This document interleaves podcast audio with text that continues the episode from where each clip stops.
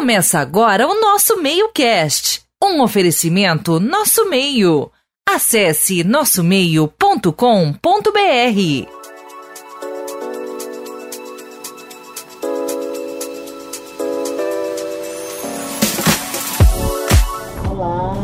Estamos hoje aqui comandando né, o podcast do nosso meio. Eu sou Renata Benavides, estou aqui com minha sócia. Oi, eu sou Carla Rodrigues, da Caputino. Isso, e aí hoje a Caputino está trazendo uma convidada super especial para falar sobre reputação. Né? O tema do nosso momento hoje aqui é, comunica é comunicação, poder da verdade. E aí a gente vai deixar um pouquinho registrado nesse espaço de podcast. Temos a honra de receber aqui Renata Jordão, para deixar que ela se apresente também. Oi, gente, muito obrigada pelo convite, super obrigada por estar aqui, é um prazer enorme, é super gratificante. É, bom, eu sou Renata Jordão, eu sou diretora de atendimento da Flashman Healer eu fico baseada no meio de Rio e meio de São Paulo, mas é, a questão da reputação, a comunicação, como se trabalha a verdade, a autenticidade, são questões não só nacionais, mas globais nos dias de hoje. Então, eu acho que é super relevante a gente estar conversando, porque não é uma regionalização da verdade. A verdade é única e a gente tem que trabalhar com isso sempre.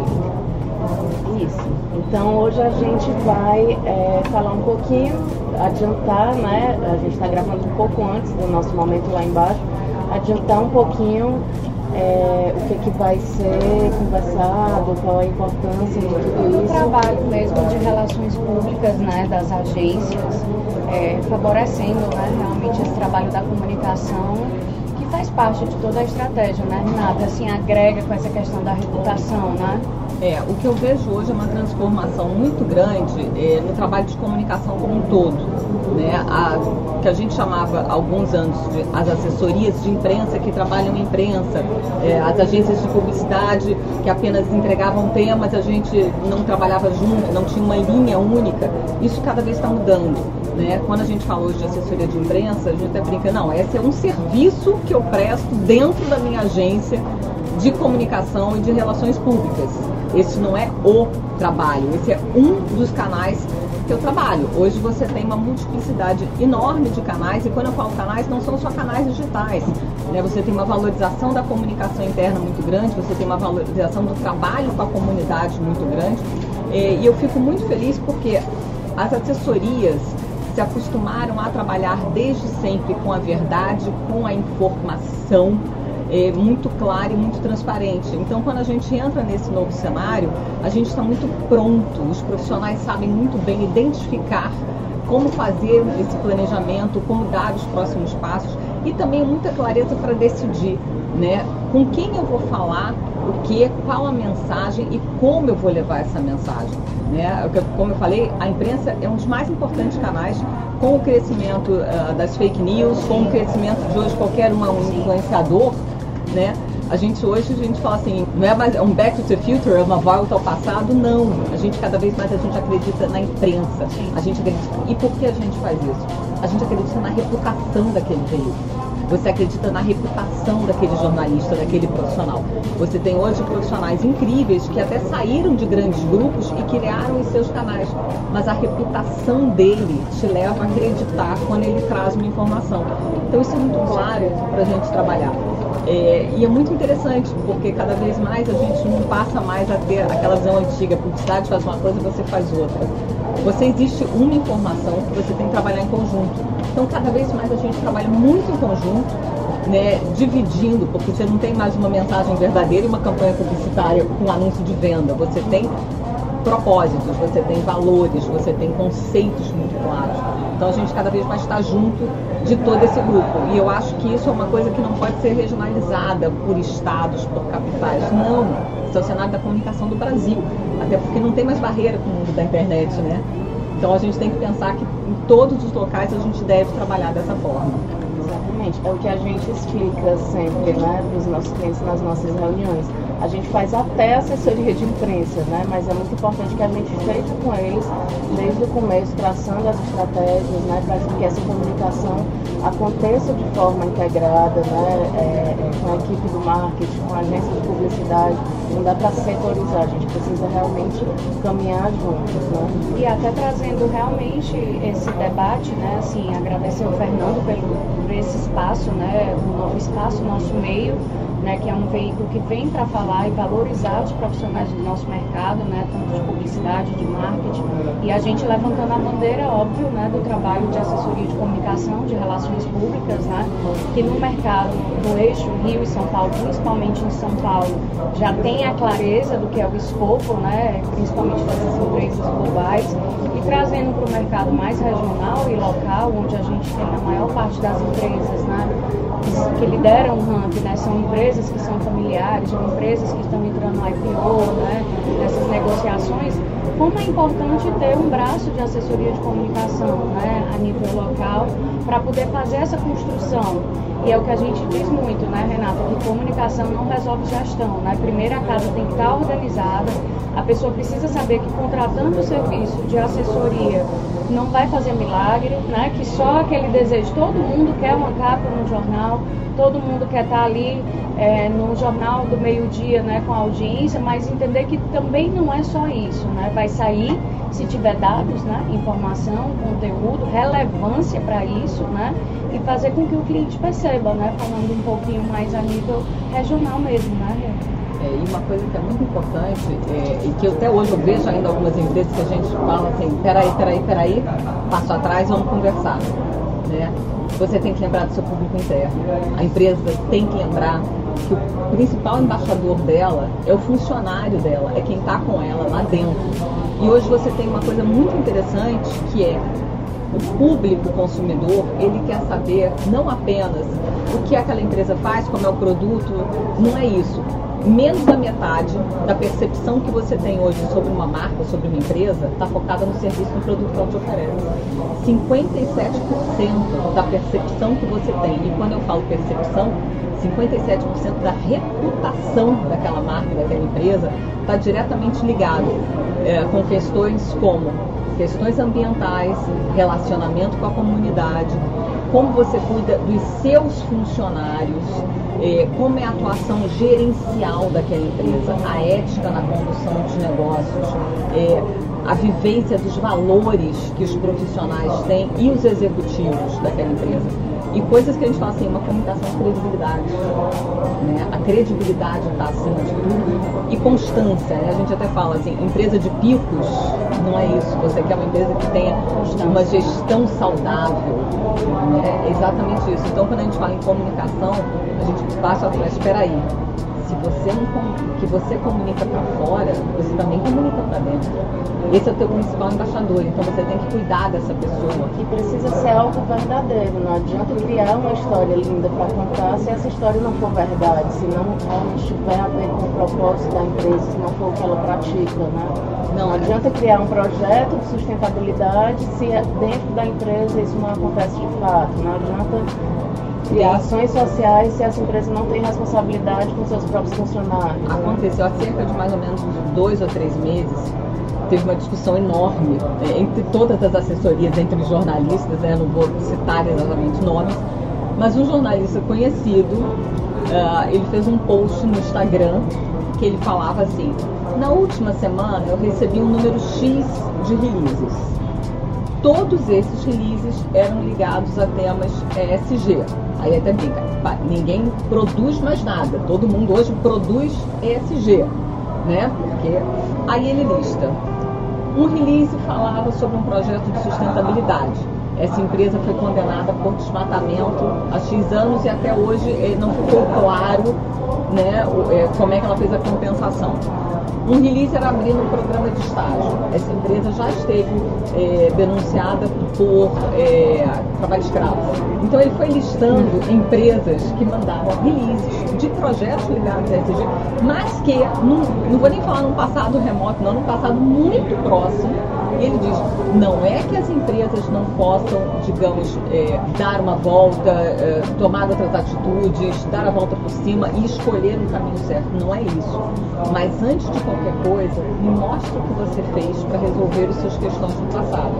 É, e aí todo mundo entrou numa discussão muito grande pelo fato de ele ter exposto isso, e a gente falou assim, não, mas peraí, é, a gente durante anos condenou o greenwash. A empresa que fazia um projeto verde, vamos encampar uma pracinha, fazer um jardim, e tinha uma questão de desmatamento. A gente criticou isso durante muitos anos. Você não vai hoje é, apagar o passado. Não existe. Até porque existem momentos históricos, é, existem culturas que ao, durante o tempo elas foram mudando. Então, a, a, hoje você sabe o que foi, ou você ou os antepassados fizeram de errado. A gente sabe que é errado. E o que a gente hoje está fazendo é uma correção de rota muito grande e, e vendo o que foi errado e tendo um cuidado muito grande. A gente fala assim, não é para esquecer não, é para lembrar, para nunca mais fazer igual. E essas empresas com o trabalho SG, elas também não podem achar que elas simplesmente passaram um borracha. Porque mais do que passar borracha, eu quero saber, ok, vocês erraram, isso já foi feito. E eu não vou te recondenar, não tem nada pior do que uma recondenação. Mas me diga o que você efetivamente fez é, para consertar isso. E me prove que o que você está me apresentando não é um projeto. Quais são as suas metas? O que, que você vai atingir com isso? Qual é a mudança que você vai transformar numa região, numa comunidade, num mercado? Né? Então, quando a gente fala assim, eu estou no pós-propósito, me diga o que você está fazendo. Me diga qual é a meta que você quer alcançar. Vai chegar com isso, é, e aí a gente volta né, a falar do nosso tema da verdade. Não adianta, é, ah, isso vai ficar bem, né, vou tentar trabalhar esse tema porque vai ficar bem, a sociedade vai me enxergar. Não é, se não for verdade, essa história não vai conseguir ser contada da forma certa e os jornalistas né, que têm é, um nível crítico maior vão justamente é, é, ou não aceitar ou abrir uma discussão em cima disso. Então, primeiro a empresa tem que fazer uma avaliação interna né, e, e incorporar de fato aquela atitude para depois conseguir contar essa história com verdade. Né?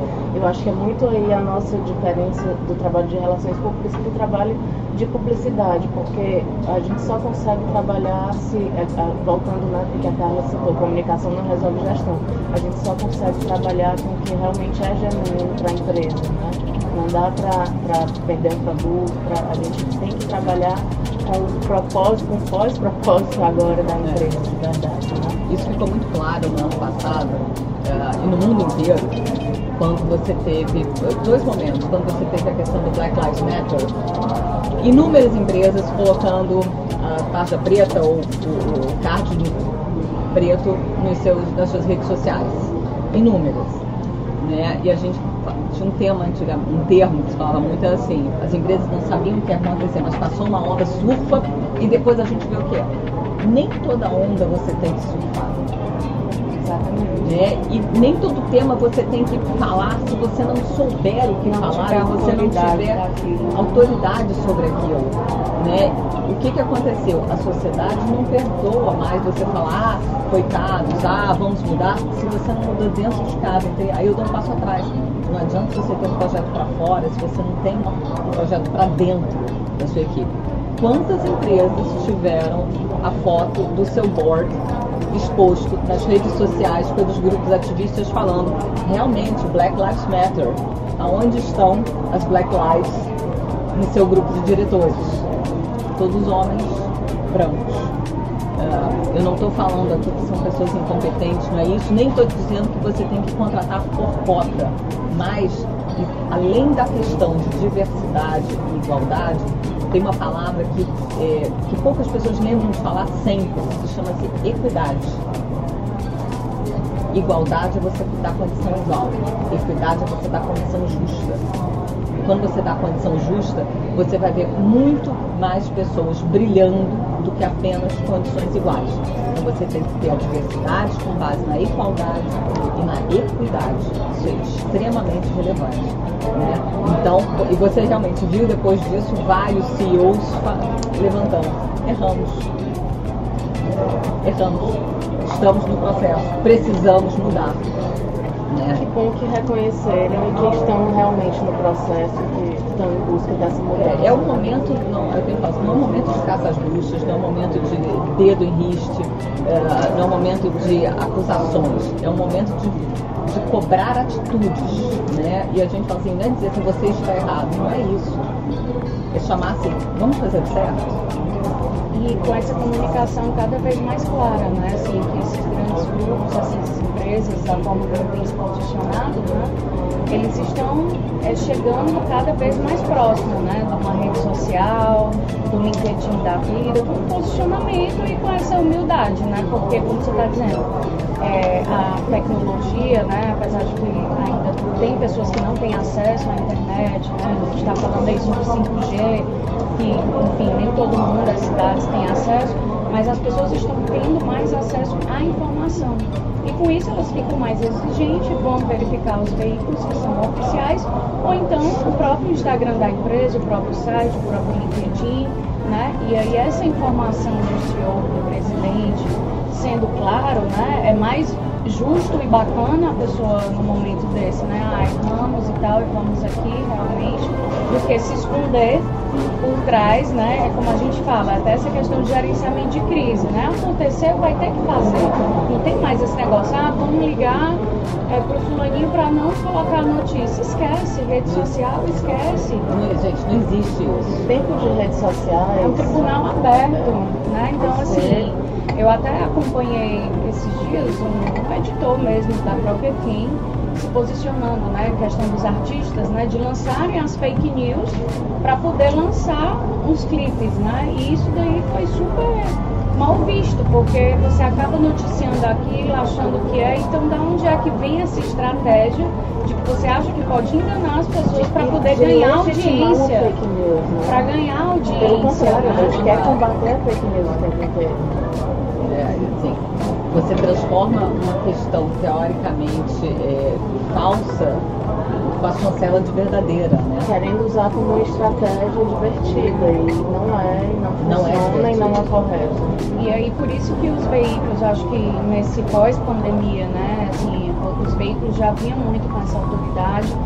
Os veículos customizados, né, como é o caso do próprio nosso meio, achou um espaço ali no Lago Sul, está falando, porque realmente a gente não não tem que fale sobre profissionais de marketing, de comunicação, né, além do meio mensagem nível regional e as oportunidades que tem, né, para os próprios jornalistas que saíram das redações, né, empreenderem, né, nesses veículos que são customizados, né, nesses veículos que são segmentados, porque nós da assessoria precisamos ter veículos e os jornalistas também precisam empreender. Então eu acho que é uma das palestras que eu escutei aqui, ó, quando o mercado é forte, as empresas são fortes, né? Então quando a gente está colaborando com esses jornalistas, né, para eles serem colunistas digitais que vão falar sobre algum conteúdo no Instagram, mas que também abra, né, no site, né, para poder indexar no Google, né? Acho que a gente movimenta toda uma cadeia e tem as oportunidades, né, das empresas estarem patrocinando, logicamente esses jornalistas precisam, né, é, de patrocínios para poder sobreviverem, né? Cada vez mais a segmentação é muito importante. Você tem é, os jornais, as revistas, os sites de notícias gerais, mas cada vez mais a questão da segmentação da informação é muito relevante, né? Ah, então, e hoje você tem uma coisa muito interessante que é exatamente isso. Você tem jornalistas muito respeitados com os seus canais e que te entregam um nicho de notícia, né? Então, é exatamente aquele segmento. Então, você que gosta de é, inovação, startups, tecnologia, gente, você vai receber todo dia o Shift de manhã e você vai devorar aquilo. Né? O Brasil, assim, eu até brinco, eu leio o Brasil, os links do Brasil Journal antes de qualquer coisa. É, porque ali você tem uma notícia muito quente, muito requentada. E há alguns anos já tinha sido feita uma pesquisa é, pela OMIDIAR, que é uma, uma fundação, uma ONG americana, que tá muito apoia a questão do jornalismo e do jornalismo independente, eles têm um braço de educação fortíssimo, e eles têm um braço de, de comunicação, de incentivo à comunicação muito forte. Que ele fala, a mídia independente hoje, é, isso não quer dizer que não seja uma mídia feita por profissionais, ela apenas não está ligada a grandes grupos, ela hoje ela pauta os grandes grupos. Sim. Cada vez mais ela falta os grandes grupos. E, gente, e essa mídia ela vai dar aquela informação e já vai passar para outros, outros temas. E os grandes grupos vão fazer a continuidade daquela história. Então, eu falo assim, gente, tem espaço para todo mundo. E essa pluralidade para a gente é muito bom. E aí fazer com que o cliente perceba isso, né? Para a gente poder finalizar, né? É, fazer com que o cliente perceba isso, né? Especificamente, que a gente, graças a Deus, estuda muito o nosso negócio, tem pessoas de referência como você, empresas, né? Para poder ver que caminho a gente está seguindo, né? Que é aquela coisa, é, é muito bom sair uma mídia expressiva, mas toda mídia ele tem o seu valor, né? Mídia espontânea tem o seu valor porque ele gera autoridade, né? Ele está construindo essa reputação e por isso que se torna cada vez mais estratégico, né? Porque eu não posso só comunicar uma vez para aquele determinado veículo, né? A gente fala muito uma coisa, o valor é, da medição, da análise daquela mídia dentro do seu contexto está diretamente ligado se aquela informação chegou ao público-alvo que você quer falar. Com certeza. Você pode sair, você pode sair no New York Times, mas se aquela informação, o público que realmente você tinha que impactar, não leu, não era melhor você ter. Não era melhor colocar ali, faz no jornalzinho que chega a ele, ou numa comunicação direta, né? Se você faz um trabalho enorme de conscientização com uma população de cidade do interior. Gente, o teu veículo número um é o jornal ou a rádio é, ou a reunião da associação de, de moradores local. local né? O seu melhor veículo é o veículo que fala com o público com quem você com quer comunidade. falar. Exatamente. E você tem que separar muito, assim, muito claramente é, qual é o seu objetivo. Você tem o trabalho de, de awareness, de reputação, de imagem, mas você tem o trabalho de, de fazer uma virada, de incentivar uma ação. Ou uma compra, ou uma adesão, ou uma discussão, ou uma convocação. Né? O que, que você quer? Então, seu, seu veículo número um ele não está listado pela tiragem dele ou pelo valor publicitário, não é isso. Ele está listado se ele atinge seu público. Por aí você vai fazer a sua, a sua definição de posicionamento. Isso, a estratégia tem que ser essa, né? É, acho que agora a gente tem que descer, né? Vamos ter que encerrar aqui o podcast. Bote o microfone se na frente de jornalista, né? Se né? deixar, a, A gente, gente vai, vai, que vai, ó. Mas o pessoal tá esperando lá embaixo, então vai ter que descer e quem sabe aí a gente retoma é, essa conversa em outras oportunidades. Uma séria, né? Olha aí. Bom, de repente. Gente, super, super disponível, tô com a roupa de vinho. Então pronto. Obrigada, viu? Nada, obrigada, Muito obrigada aí o pessoal do nosso meio, Fernando, Tamires, todo mundo. Muito obrigada pela oportunidade. Valeu, pessoal. Até a próxima. Tchau, tchau. Você ouviu o nosso MeioCast. Para mais conteúdos e informações sobre comunicação, marketing e negócios, acesse nossomeio.com.br.